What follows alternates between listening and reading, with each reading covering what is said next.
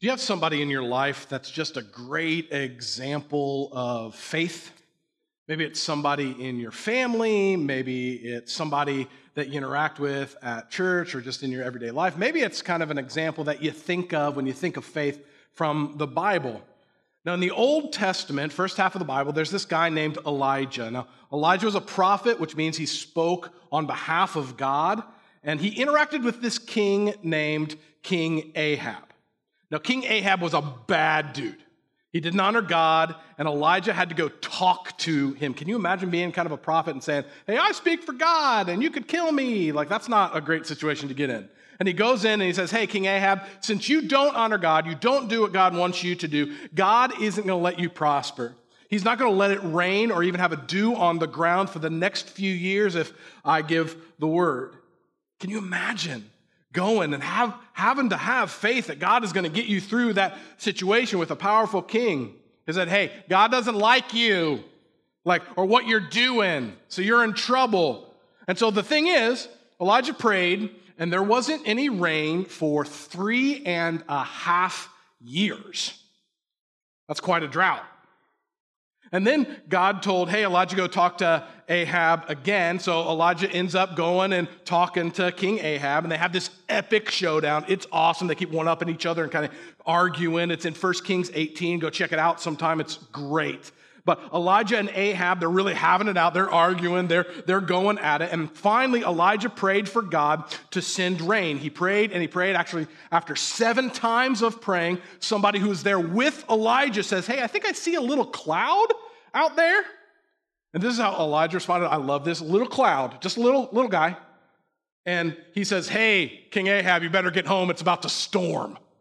Mm. Elijah's this normal guy. And he's this human being, and he has this amazing faith in God that God is going to do what he says he's going to do, even if it's just a little cloud that wasn't even there when I started to pray. That kind of faith is kind of inspiring. Now, we're in our last Sunday in our summer series that we've been calling Legit. And we've been going through the book of James, talking about real and authentic faith and what it looks like to kind of live our faith out. And today we're going to talk about the type of faith that Elijah has. You know, the type of prayer life that can, that can make it rain. And I don't mean like dollar dollar bills. I know it kind of sounds like that, you know, a little bit kind of like make it rain with money. That's not what I mean. Like the type of power that God would have in your prayer life. Now, I heard somebody recently call James the ouchie book, and it wasn't one of my daughters. The reason they call it an ouchie book is it challenges us, kind of gets up in our faith. Like we don't like it. It doesn't kind of let up. It just keeps hammering at us. And one of the main themes in the book of James is the way you live kind of shows your faith. Your actions speak louder than just what you believe or what you say you believe.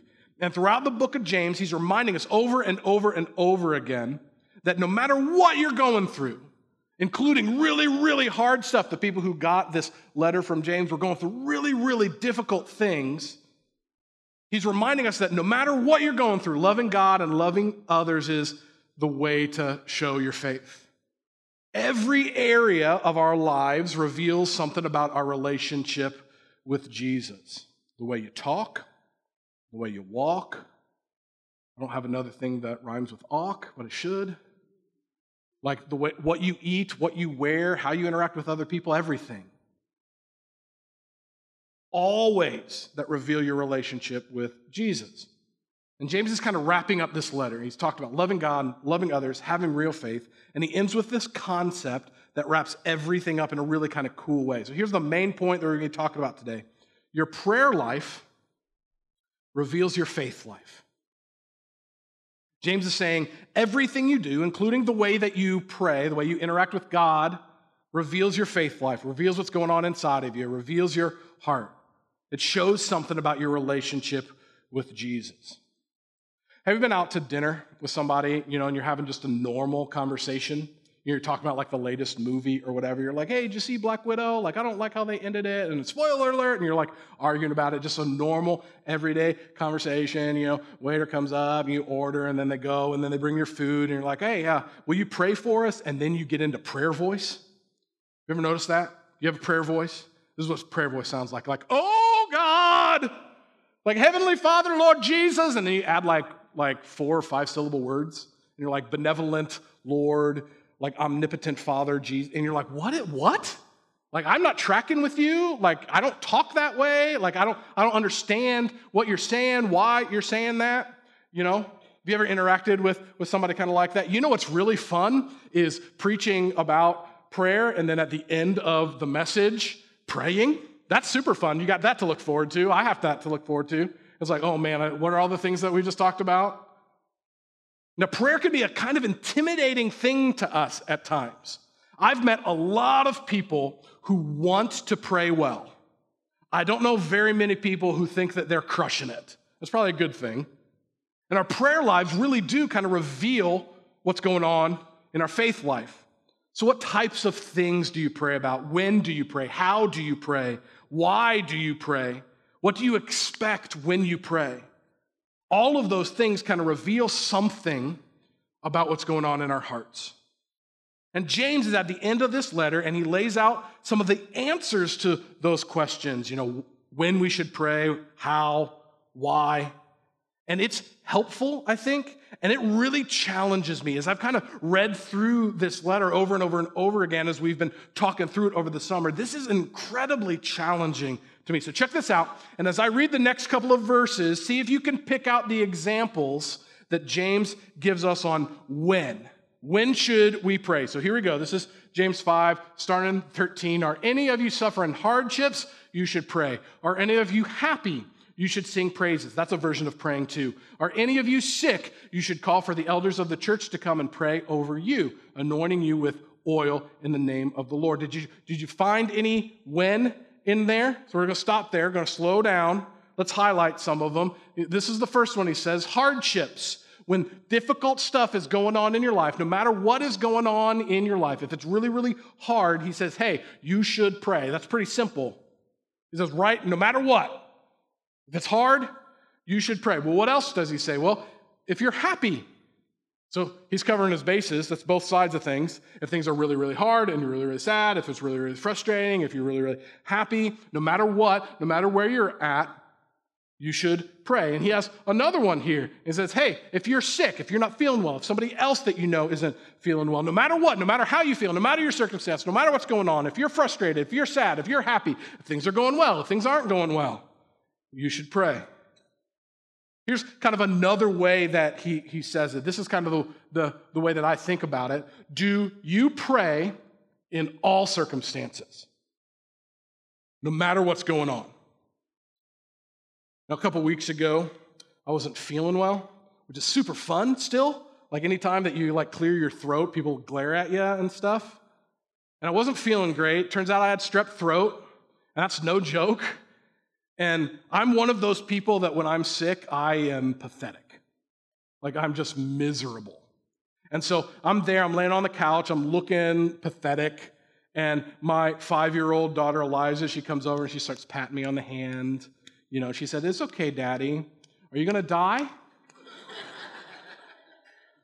Because I look like it, I'm sure. But then she said this, and I love this, the purity of this. She said, Hey, I think you'll be okay. I prayed about it. I'm like, Oh. I mean, to be fair, she also said, Are you going to die? I mean, so it kind of balances it out. But when should we pray? In the hard stuff, in the good stuff, in the sickness, everywhere in between. So when do you pray? Do you pray in all circumstances? That's a challenging question, isn't it? And my honest answer, my honest answer is I pray in some circumstances. I actually tend to pray the most when things aren't going well. And sometimes it might be something as simple as, like, yeah, there's a really long line at Starbucks and I kind of want to get through it or something like that. But, like, on days I'm really struggling, that I'm really frustrated, that I'm like, God, what are you doing? Like, those are the days actually that I tend to pray a little bit more. And you should. I think, remember hardships? Like he's saying, if hard stuff is going on in your life, if you don't know where to turn, if you don't know what to do, pray. Pray in all circumstances because your prayer life reveals your faith life. But if you're like me, I think it's easier to accept, you know, I should pray, I should thank God for the good things, I should pray all the time. But then it's harder to know how. Like, how do I go about doing this? Like, what does it even mean to, to pray? And I, if we look closely, if we kind of slow down for a second, I think James helps us with that question too. He, he talks about when, but he also can talk about how. So let's go back to verse 14. Are any of you sick? That's a when. You should call for the elders of the church to come and pray over you, anointing you with oil in the name of the Lord. Such a prayer offered in faith will heal the sick and the Lord will make you well. And if you have committed any sins, you'll be forgiven. Confess your sins to each other and pray for each other so that you may be healed. The earnest prayer of a righteous person has great power and produces wonderful results. Now, if you're like me sometimes, like when you're reading, maybe you're reading through the Ridge Reading Challenge, you're reading through your Bible, and you just kind of like, yep, yep, yep, yep, yep, scroll, scroll, scroll, done. You don't necessarily slow down. So I kind of wanted to slow down because I think he gives us four examples, just in a couple of verses of how to pray. So we're going to highlight them. We're going to put them right up here on the screen. He says we can pray with other people in our church, in our community, people that we know, that love us, that love Jesus, just right there, just other people. Pray for each other, with each other. He says that a couple of times, actually, in these verses. So, in community with each other, that's one how. What's another one? Well, he says, in the name of the Lord. It's Jesus he's talking about there. Like just in Jesus' name. So that's another way. Those are two. What else does he say? In faith. So, not in our own power, not just because we think we should, it's because of our faith, because of our relationship with Jesus that we pray. That's an important one. We're going to come back to all of these.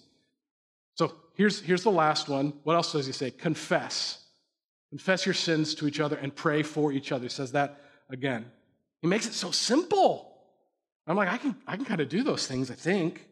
So, when should you pray? In all circumstances, all the time. How should you pray? You should pray with other people. You should pray in Jesus' name. You should pray in faith. You should pray in confession. So, we're going to break these down. We're going to go one by one. So, in community with each other, pray for other people. See, have you ever heard of like the term kind of a prayer closet or, or something like that? This term that we go like, I need to go off kind of by myself, turn down the lights, you know, light the incense, turn on the music, and like that's when I can pray. And I think that that can be a, a good thing. It's a very intimate and private thing to pray. But James is making sure it's abundantly clear that prayer is a community thing too. It's something that we do together. We think prayer is like only me and nobody else can know. So a lot of people have told me that they don't love talking and praying in front of other people because like I don't know how to do it. And I'm like, you do, you do because you can talk. And that's all prayer is, is talking to God and with God and listening to God. So James is saying, look, if you love people well, which is a part of the book of James, if you love each other, an amazing way to love them is to pray with them and to pray for them. Now, have you ever like responded to somebody like, I'll pray for you?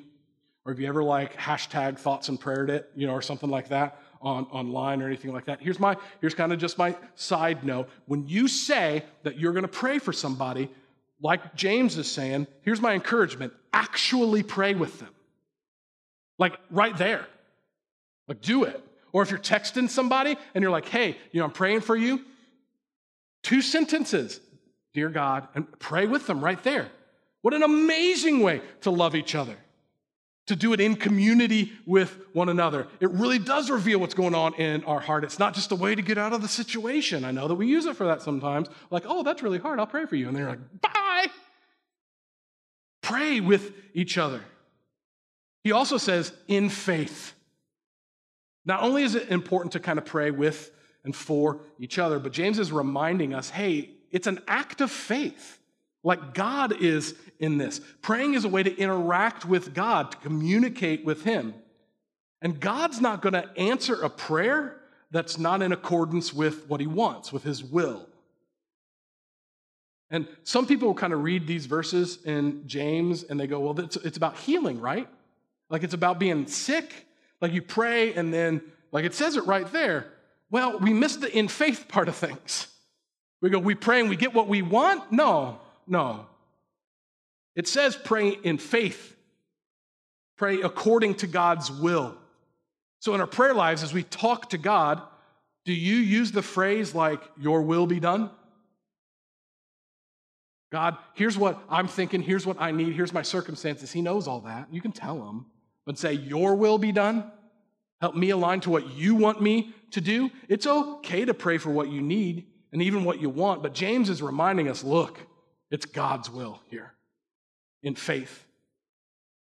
I think it's important to say just because God doesn't answer your prayer doesn't mean that you aren't faith filled.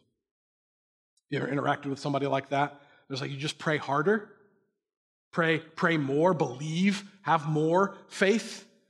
Maybe that's what you need to do, but really, I think God is able, but He doesn't always answer our prayers the way that we would hope He would answer our prayers, right? So when you pray, and when He doesn't do it, it doesn't mean that you aren't a legit follower of Jesus. It just means you continue to pray in faith. Your will be done, God, not mine. Just means it wasn't His will. He still loves you, still there. So it says, hey, do it together in community with one another. He also says, in faith, my will be done. Here's another one in Jesus' name, in the name of the Lord. See, it's not up to us. Praying is in Jesus' name kind of points us to the fact that we aren't the one answering prayers. You ever thought about that? Like, I'm not the one, you're not the one. We don't, that's not how it works. Here, I'll prove it to you. God, please rain down a million dollars. Nope. If I could just do it, that would have been awesome, right? You've been like, you're like, oh, you lost it. I couldn't have continued. Like everything I says, like it's like wouldn't say it. But could he have though? Yeah. See, this is a reminder of how much God can do in the name of Jesus. See, if he can conquer death on a cross, that's kind of the whole point of Jesus. If he can heal, which he can, if he can forgive sins where we fall short, if he can make things right in our lives, he can provide in all sorts of different ways. If he can create the universe, he can make it rain when Elijah prays.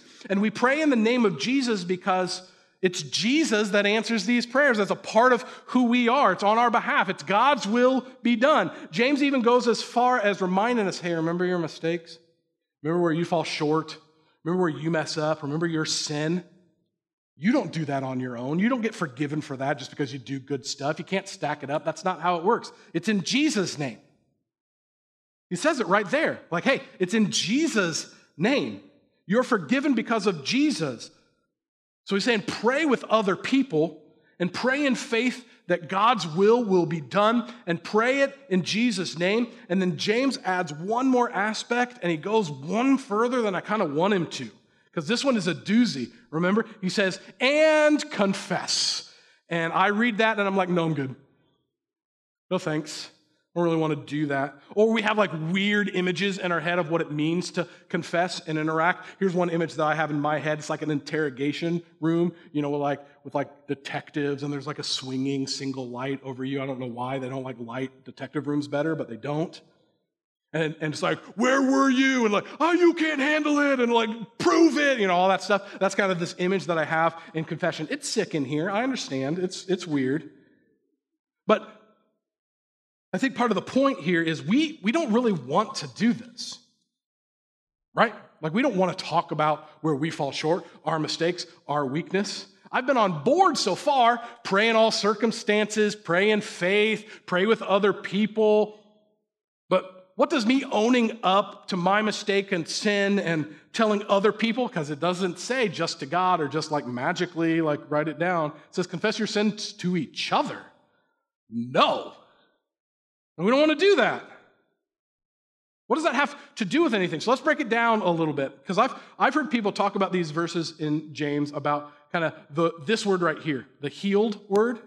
They think all of this is only about getting healed from sickness, kind of like from physical things. And God is able and He can do that. But remember the rest of what James is talking about. This isn't about praying and getting what we want. This isn't about praying and doing it on our own. This is about praying in faith, praying for God's will to be done, praying to love God and love others as a result of living out our relationship with Jesus. So I think he's talking about being healed from illness, and that we can pray for that. If it's God's will, He'll answer. But I also think he's talking about something else.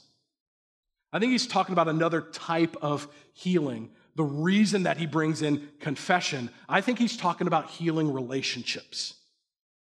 See, James is saying, Do you have hard stuff going on in your life? If you have something hard going on in your life, it impacts other people too. We know that's true. It impacts our family, impacts our relationships, our work relationships, just other people that we interact with. It impacts other people. And James is talking about all of these things. If you read the kind of the letter that James writes, he says this over and over again. He says, Hey, those things in your life, the way that you interact, the way that you talk to one another, if you play favorites, if you fight, if you slander, if you judge, if you argue, all of those ways that hard stuff in your life impacts other people. And confession begins the process of owning our mistakes, even in a relationship. It doesn't say just to confess your sins like into, into the magic land. It doesn't say even just to God, I think that's good, to each other. Confession begins to heal relationships. And oftentimes, because of the stuff we, we go through in life, it impacts our relationships with each other, but it also impacts our relationship with God, doesn't it? We're going through something hard and we begin to doubt God. Are you even there? We begin to blame God. Like, what are you doing? We begin to bargain, like, all right, man, like here, if you just do this, I'll do this. If you do this, we try to manipulate him, we try to talk him into it. And James gets in our face and says, No, confess where you fall short, confess your sin, confess where you make mistakes, acknowledge all of these things, interact with them together. Believe that your relationships need help, believe that your spiritual life needs help. That is a way that we can live out our faith. Who does that? People who follow Jesus. That's it. Who in the world would be okay with saying, This is where I fall short? I messed up so bad there. We've got to figure this out. People who follow Jesus. Your prayer life reveals your faith life. So, what's your prayer life revealing to you today? You might go, I don't, I don't even know how to do it. I don't even know if I believe all this stuff. Well, that reveals something, doesn't it? Do you pray in all circumstances? Why? Why not? Do you pray in community with others? Why? Why not? Do you pray in faith? Do you say God's will be done or my will be done? You pray in Jesus' name like he's a part of this at all? Do you confess? Do you pray in that way? Do you say, no, I got to own up on this? See, your prayer life reveals your faith life. And prayer is an act of faith. Why in the world would we do it if it wasn't for Jesus? If it wasn't for our relationship with God? We wouldn't. It's a way we answer the question how do I love God and love others? By praying.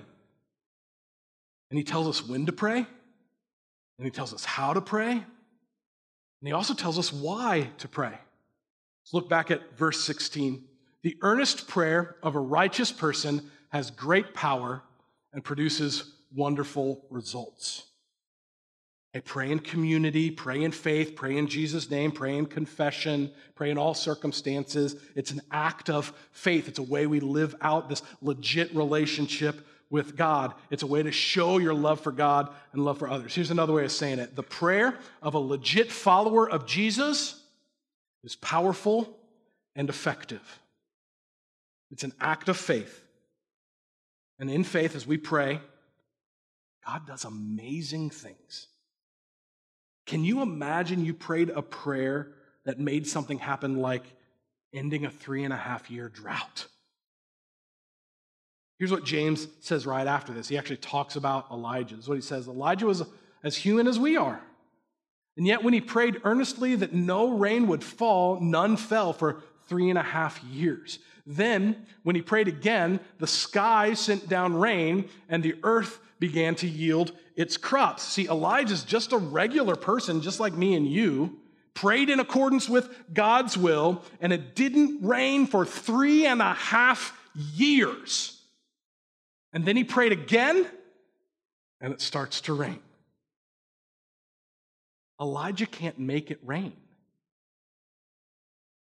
Only God can. He prayed and God answered. Imagine your faith filled prayers being answered. What's going on in your life? Is there something hard? Is there something that you're like, I don't know what I'm going to do? I don't know where I'm going to turn.